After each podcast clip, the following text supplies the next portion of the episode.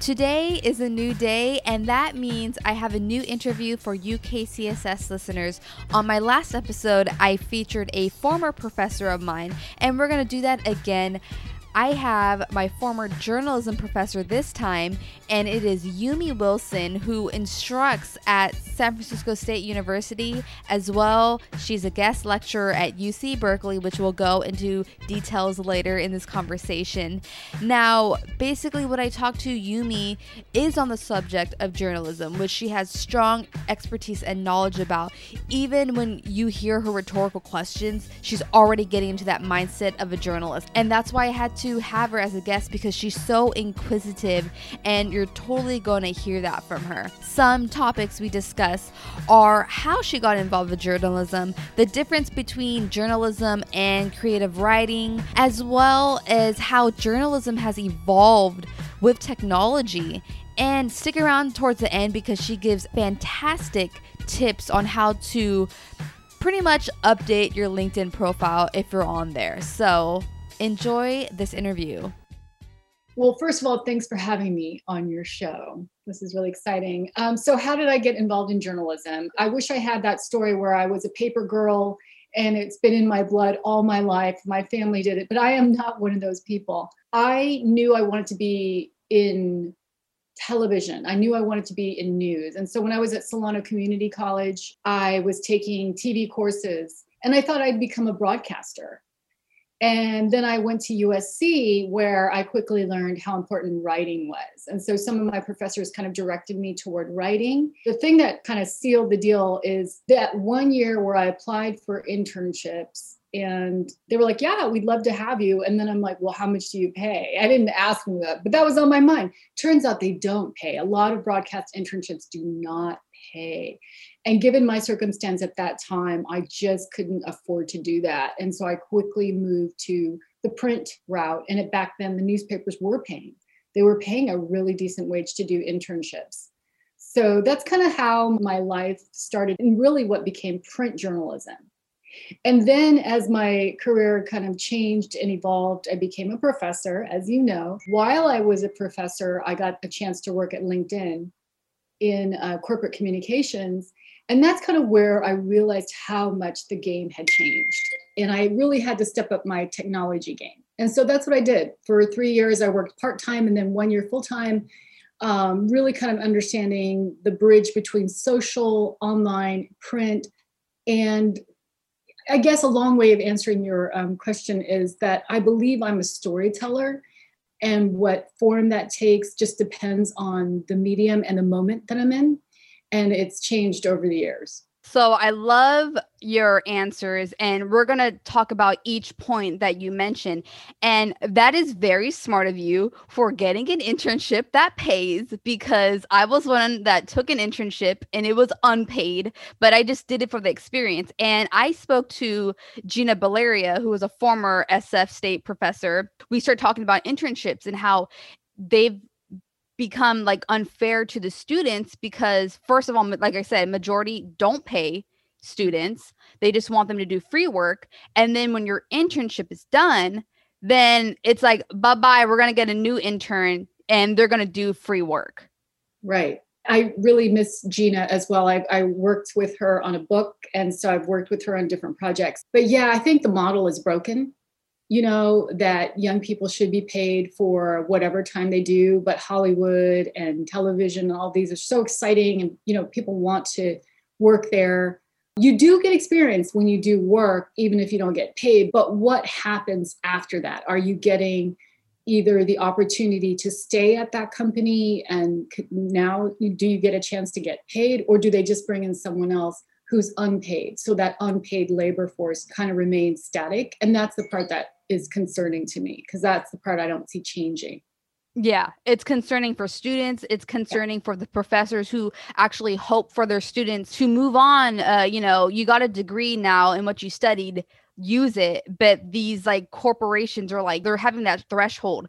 So you mentioned about writing and i know that when i took your classes you talked about that you wrote for san francisco chronicle. I looked up your linkedin and i did see modesto Bee and i actually live in the central valley. I live close to modesto.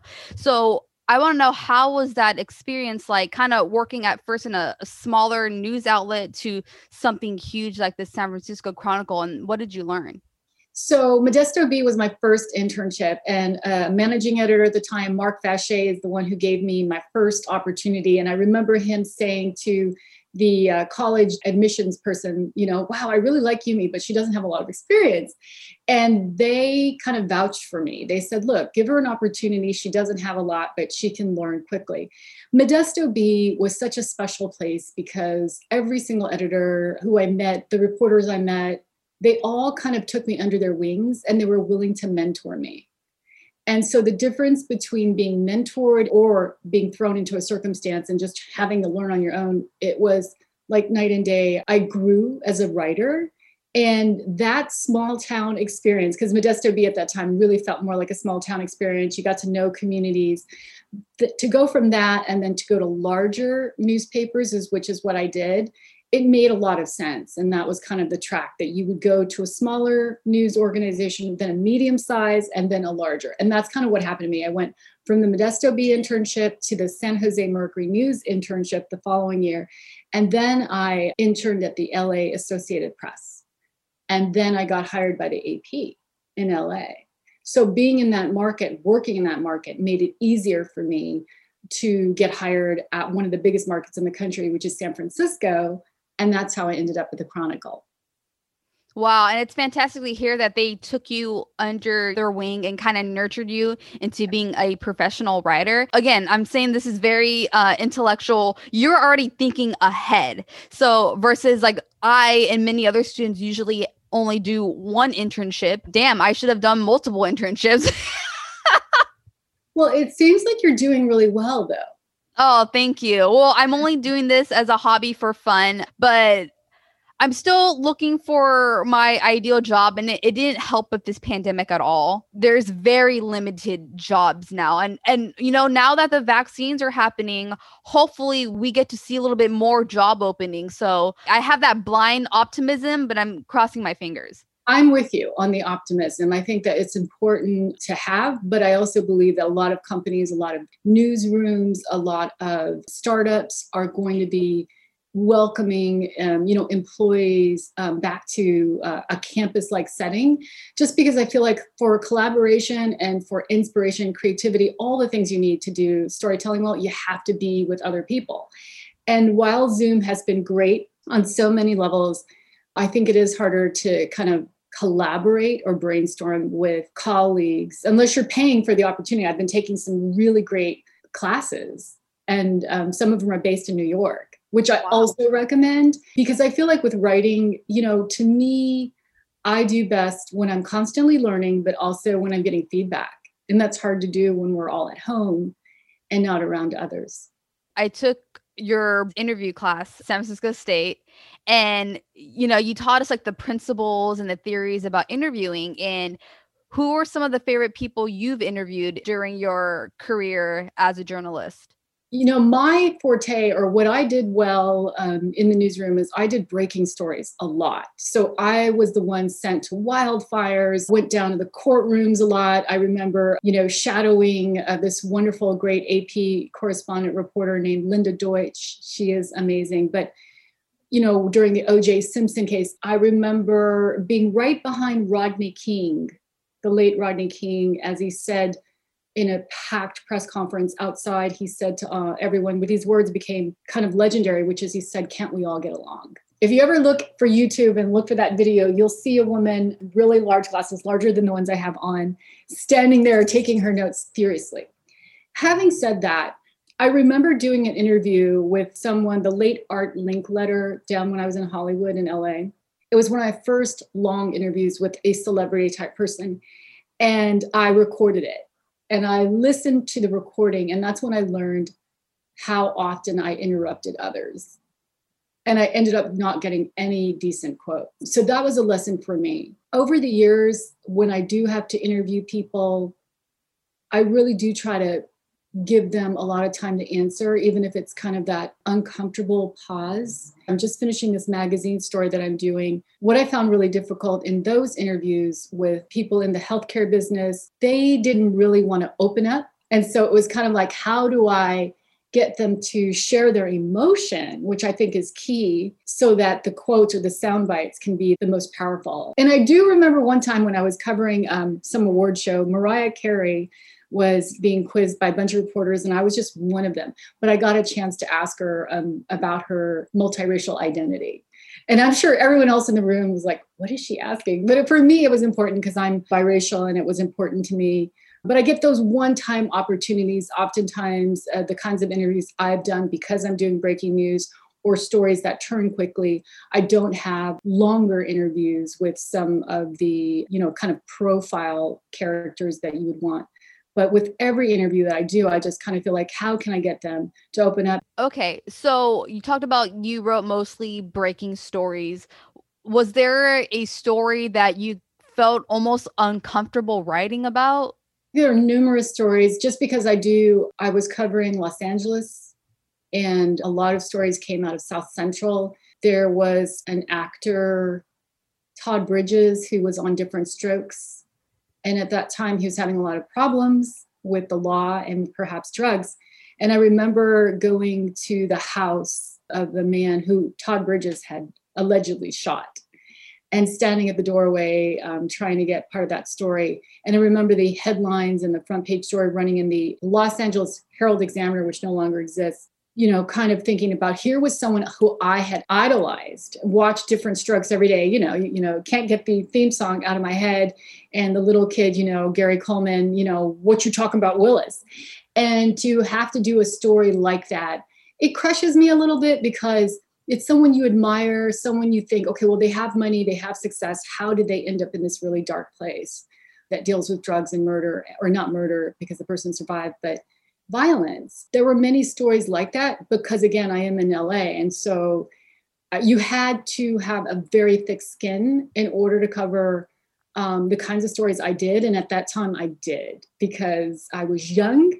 I was really hungry. So I wanted to understand like okay why did this shooting happen you know how did the fire start i wanted those questions answered so it steeled me against all of the violence that you end up seeing but i don't know how long one could do that you know whether some people i know like edna buchanan was this amazing crime reporter. She made a career out of it. She's written you know books and i think some of them were turned into movies. For me i knew at a certain point that that's not what i wanted to do for decades. So moving from that and then thinking about what I wanted to do next was really important as I was thinking about my career choices after being at the AP for a couple of years. But yeah, that's the beauty of journalism. Journalism is you get to be part of the history. You're like everyday historian as you're covering these cases, as you're covering the big picture stories, and then people can then dissect them later. So you talk about journalism being a voice, being historian, but mm. then you know, then you hear about journalists being on the wrong side of history. So I'm kind of skipping ahead, but yeah. you know, when you teach your media students about journalism, does it hurt when like they don't absorb the journalism ethics? You know, they just kind of take journalism into their own terms and then you end up seeing them, you know, doing some like weird false reporting just based on their biases. Yeah the way that I teach journalism at San Francisco State has changed quite a bit. I used to teach classes that were strictly like journalism. Now that I'm in BECA, I teach journalism, but I also teach the larger world of what we might think of as media writing. And in the context of media writing, I think there is a lot more flexibility. There's a lot more, there's not just this one box of how journalism should be done. I also think that younger generations have done a really good job of questioning how things are done and why. I actually appreciate it when students challenge conventional ways of thinking and, and ways of producing news. Where I think the problem can occur is if a student makes things up. That's the thing about journalism. I actually love creative writing. On my own, I love doing more of memoir type writing or um, script writing, that's kind of what I'm learning more about. All of those allow your imagination to take over, to take charge. You can create characters, you can imagine what the story might you know could have been and documentaries oftentimes will be based on a true story or even great movies but then they will kind of stylize it to what the writer and the production team imagines the story is. Journalism to me is one of those places that if you choose to do journalism, you have to stick with what you're given. That means if the quote's not great, that's what you have. That means if the person didn't really open up, that's what you have. And you're limited by that. So, what I would say is when a person goes over that line and they make up things or they put words into the mouth of someone who didn't say it, that's no longer journalism. And so, a lot of times, it's as a writer, you know, and this can happen to a young person, right? Which is what type of writing do you really love to do? Do you love to stick to just the facts and try to get other people to give you those facts and then cobble them together to make a, a story that informs the public? That's journalism.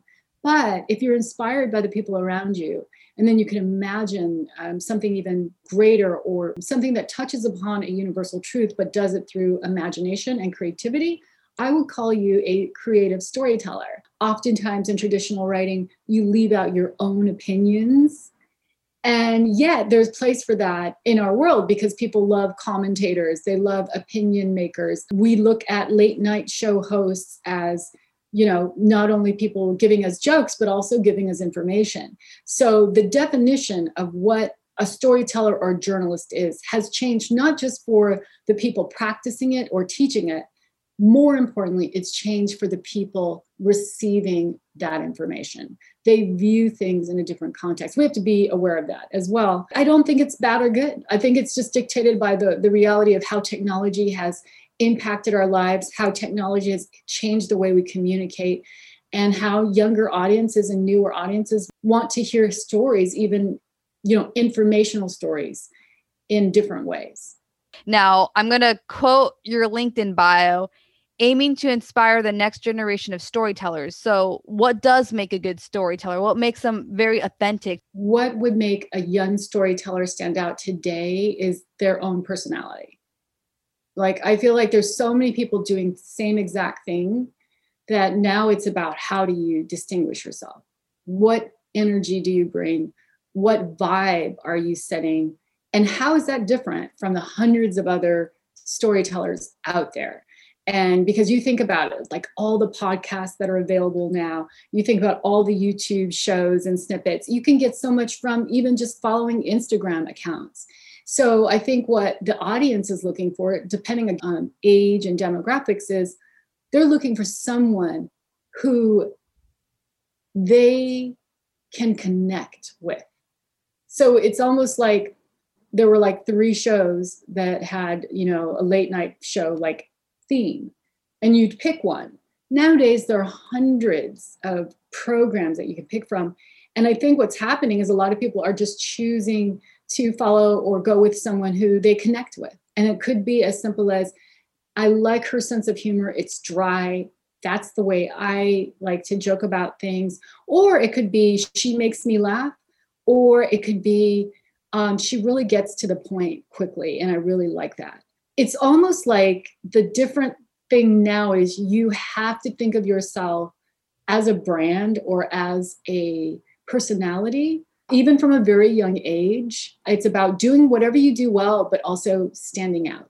That is very true. Being a brand when i went to study at san francisco state you know under BECA I wanted to be a DJ personality, and you definitely have to have a personality and you have to stand out amongst others because even DJs, they are considered storytellers.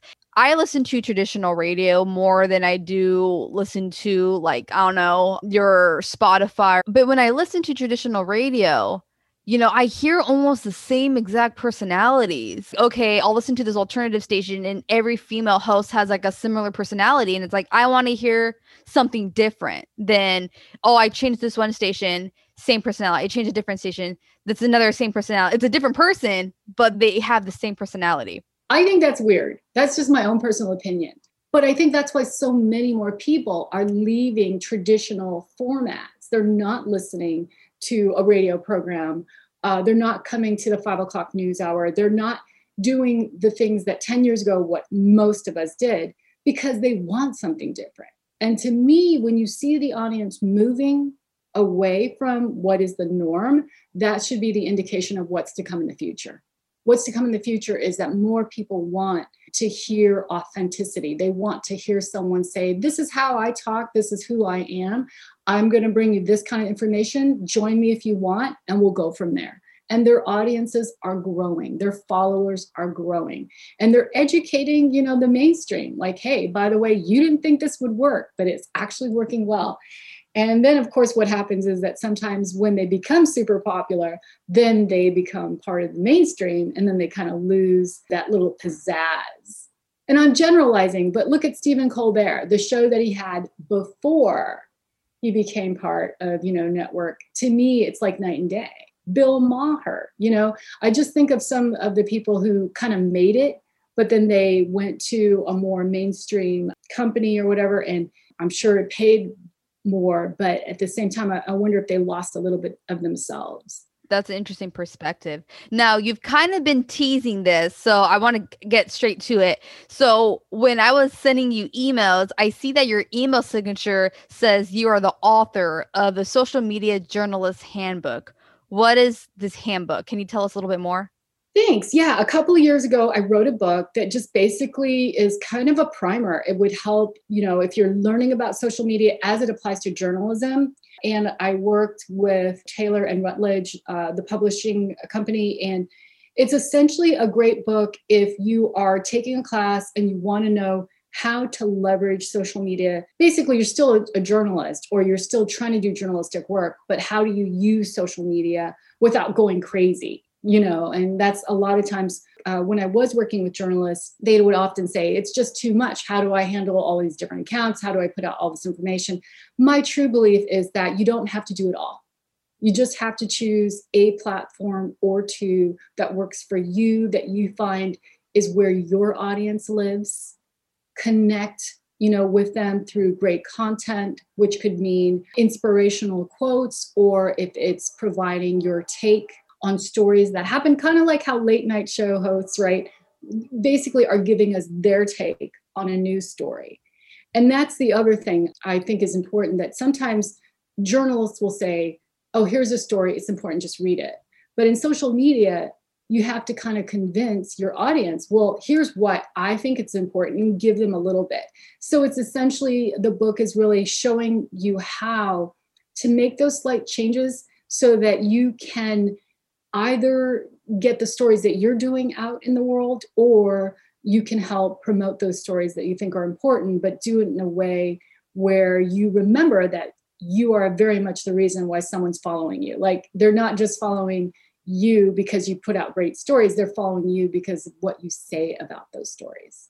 Because you know you've written this handbook. Do you think that social media journalists have benefited social media or do you think you know it may ruin their credibility because now it seems like anyone could be a journalist I truly believe, I mean, I think social media revolutionized a lot of things, especially as it started out. And we look at cases around the world where we see that that social media was the make or break thing in terms of letting the world know about a story, about something that was going on, often something bad. So I have no qualms about and no concern about everyone if they want to about George Floyd. Think about the person and the persons who recorded that video. They were not paid to record. They were not told they needed to do this as part of their jobs. They were standing there and they saw something wrong something horrible happening and they did not put those cameras down. And because of them we now have change you know things happening it's all related to that i would never discourage anyone from picking up a camera or a recorder or just starting to write and tell that story I think that the danger is because social media, you know, so many rumors and so much gossip is out there, is how do we make sure that we're not promoting rumors and gossip? I think that's the thing we have to guard against. It's almost like we have to really argue for more media literacy. It's just that social media has made it so much easier for mistakes to spread like wildfires and become what we consider truth. And that's the danger because they're not truthful they're not accurate and they could create fear, they could stoke violence. Talking about fear and violence. And, you know, let me know if you're up to sharing this. But I know that when I took your class, you shared that you're uh, Japanese descent. And so, you being Asian, how do you feel as a journalist and as a person? And you're hearing the news about violence against Asians. Thank you for asking. It's frightening, you know, to be, to walk around and to think that somebody would want to attack me or hurt me because of what I am. And it's scary. I'm, I mean, I, you know, that's where we are. I can't believe we're at this place where we have to be more worried about who we are, where we are. I'm constantly looking around, get, making eye contact because you see some of the brutality that's going on. People are being blindsided. They're being attacked when they're not even looking and they're not even doing anything. Talking about it from a journalistic perspective, well, let me just talk about it from a media perspective. One thing that is so encouraging is that social media has made it so much easier for us to share the message of stop hate. You know, here's what's happening. Here's an event that you can do, you know, check out. And that's what I've been doing. And I think, and I've been doing that just through social media. So I no longer have to rely on you know the couple of news operations in town to report the story so even if they're not talking about it every day my community and people i know are so that is a good thing because now it's no longer that we're all in vacuums because we know what's going on and we can try to take action journalistically i would say i would like to see more coverage from mainstream news outlets but not just coverage on when someone gets attacked I would like to see coverage on why is this happening? What are the numbers? I would like to see interviews done with political leaders on what they are doing to address this type of uh, hatred and this type of crime. You know, I would love to see the stories that are not so dramatic, but tell our public what's really going on. Not only have you taught at San Francisco State, but you're also a guest lecturer at UC Berkeley. So, how did you get involved with that? So, I have to thank Gary Moskowitz. He lectures also at SF State, and he uh, actually hit me up a few years ago. And I met Dave Thigpen over at UC Berkeley School of Journalism and uh, I got this opportunity to start being a lecturer um, with undergraduates in the summer program. So these are students from all over the campus who don't know much about journalism or who haven't taken any formal classes. They're studying sciences and you know other things. And yet we come together for six weeks um, during the summer. I'm about to start another class in late may. But the idea is we come together and we're talking about journalism just the way you and i are talking about it. Some are interested in getting into it but most are not. Most are just kind of like they want to know a little bit more about what's going on. We do some fun writing. We'll get to write profiles. We'll get to write a feature. It is basically a writing first class that's kind of how the opportunity came along. More recently in the fall, I got to teach graduate students in the School of Journalism. And what I have loved about the most recent experiences, the last few years especially, is that we are dealing with such a crazy time right now. And journalism is about being in the crazy time and what do we do about it and how do we handle it. So instead of being theoretical, you know, like talking about things that happened five years ago, you are talking about in the classroom we are talking about things as they happen. What's happening with the covid restrictions? Today for example uh, I, I, saw a story about the cdc lifting the mask requirements for everyone who's vaccinated in small groups outdoors all of that stuff. And that's just ripe material. That's kind of information that like on a daily basis you're like okay how do we do we do a follow-up on this story? Should we get an interview with people on what they think? I mean there's so much going on in the world right now that you don't have to think theoretically about journalism and what it means. And that's exciting. We are dealing with this right now. You know, restrictions go up, they go down. You know, people talk about the fall coming. Uh, there might be another spike. You know, as journalists, okay, what do we do about that? How do we prepare for that? So there's just so much going on that it's an exciting time to be a journalist. Oh, for sure. Like if 2020 didn't prove that.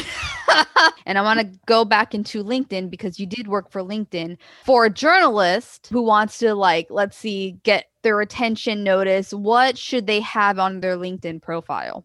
So I think if you want to get a job through the LinkedIn platform, I think it's important to number one, to make sure that you have your skills add up to 99 skills, I believe. But the idea is that you want to put in keywords or you want to have things that quickly signal to a recruiter that you might have the right set of skills. And they're going to do this through a search because you know essentially everything you put on your profile it's like going into an algorithm it's like you're creating that secret sauce. So, my advice there would be if you haven't taken the time to fill out a headline, which is that title, and you only say you're a student or you only say you're a recent grad, that to me is a missed opportunity. You need keywords that talk about your aspirations, not just who you are right now, but who you want to be, because those keywords signal, it says, oh, this person is a storyteller. This person is a producer, a documentary maker. In the summary, which is another place where you can kind of tell your story in a way that just filling the blanks can't.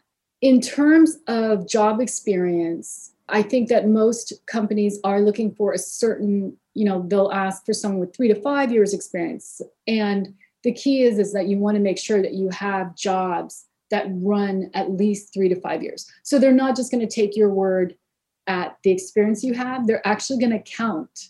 The algorithm kind of counts like, oh, she worked here from 2011 to 2013, and then she worked from here from 2013 to 2016. They add up those years.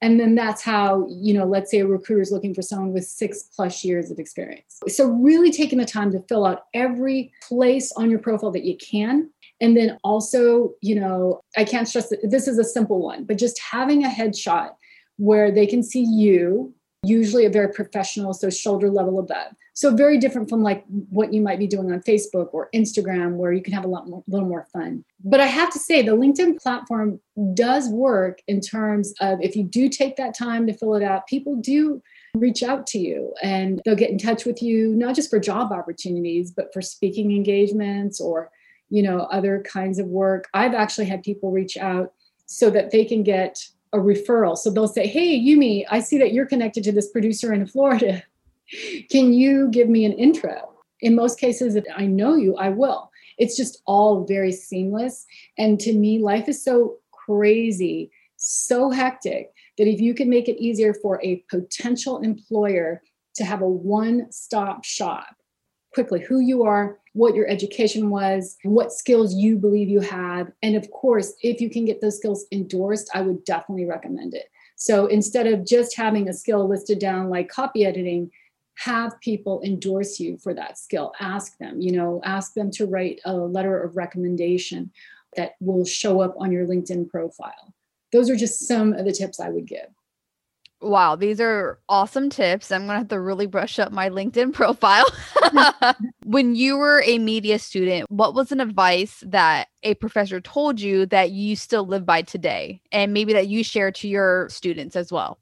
Okay, so I have several. One advice that I got from the professor was Yumi, if you can go to LA, you should go. And I remember being here in Solana. My mom was there. I really didn't want to leave home per se. I didn't grow up there, but that's where I lived then. But I remember thinking, okay, it's true. If you want to be in television or if you want to be, let's say you want to be in theater, New York, San Francisco, right? There's certain places that I think it's important that you go. Even if you're not working at the studio that you want to be at, you're in the location where the studio is. So now it just makes it easier for you to either go to auditions, take those extra classes in acting or whatever work jobs that put you in that world, I would definitely recommend that. Because I think going to LA for me was life changing. You know, the other thing I would say, a bit of advice I got when I was down in LA is writing. Like, you know, looks, the way that we sound, all of that, that's great. But at the end of the day, if you can write well, your looks won't matter. I would say, though, let me add a third bit of advice. And I would say this comes from me going through everything that I've gone through. Anyone has the opportunity to do now is to pursue their dream without worrying about what happens next. And what I mean by that is okay, let's say you want to do a podcast and maybe no one's watching or listening to that podcast right now. Don't give up. Keep doing the podcast, but do something more. Think about social media and how you might break up that longer podcast to sound bites that you could share on Instagram. It's refining your message without giving up your dream. You are you. You become the person who has this very special gift to share with the world. You don't become someone else. And that I think is something that I would encourage people to do. In terms of money, right? People got to get paid. And this is a struggle for myself as well. One of the reasons I do lecturing jobs, one of the reasons I will work at places like LinkedIn is the career path I've chosen doesn't pay a whole lot. I know that. I knew that. So it means the side hustle is incredibly important. That's what we have to do. If we truly believe in what we do and we really enjoy it, it may mean that we have to work side jobs. And until we get to a place where we don't need the side jobs, you know, we hustle because at the end of the day, even though I have different side jobs and stuff, I really enjoy every single thing because it all is part of me trying to be a storyteller. You know, the magazine piece that I'm finishing, the teaching job that has to do with journalism, the writing work that I'm doing, the classes that I take, all of it really leads to this place where I feel the most myself, which is something that had I gone into business or law or engineering, all those are amazing and they probably pay way more. I just don't think it would have been me the tip I would give to anyone who's starting out, who's ambitious, who's hungry. Just keep doing what you're doing. Know the breakthrough will come in some form that you may least expect it. You may have to do side hustles, but that's what we do because then at least you're pursuing your true dream. I think we both are hustlers. So, and that's what I admire about you too. Well, Yumi, thank you so much for your time. I will let you go. Thanks for your interest and thanks for having me on the show.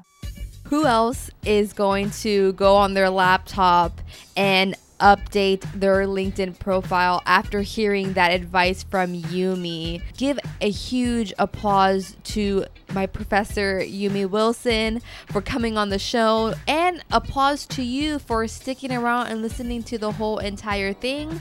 I will be back with another interview. Now it could be with another professor, it could be someone from radio, it could be someone who works for a record label. So just keep your eye out on KCSS with your host Chanel and see what I upload. I just know that it's going to be, again, a woman in media focus. So that is my specialty show until I go back to interviewing bands and artists because I know that you missed that. So do I too. Now, if you KCSS listeners were curious as to what instrumental track you're hearing underneath, well, that is Mariah Carey's Fantasy, which she samples from the Tom Tom Club and their song Genius of Love, just throwing in a fun musical fact for you out there. So, again, huge thanks to everyone until next time, hasta la vista.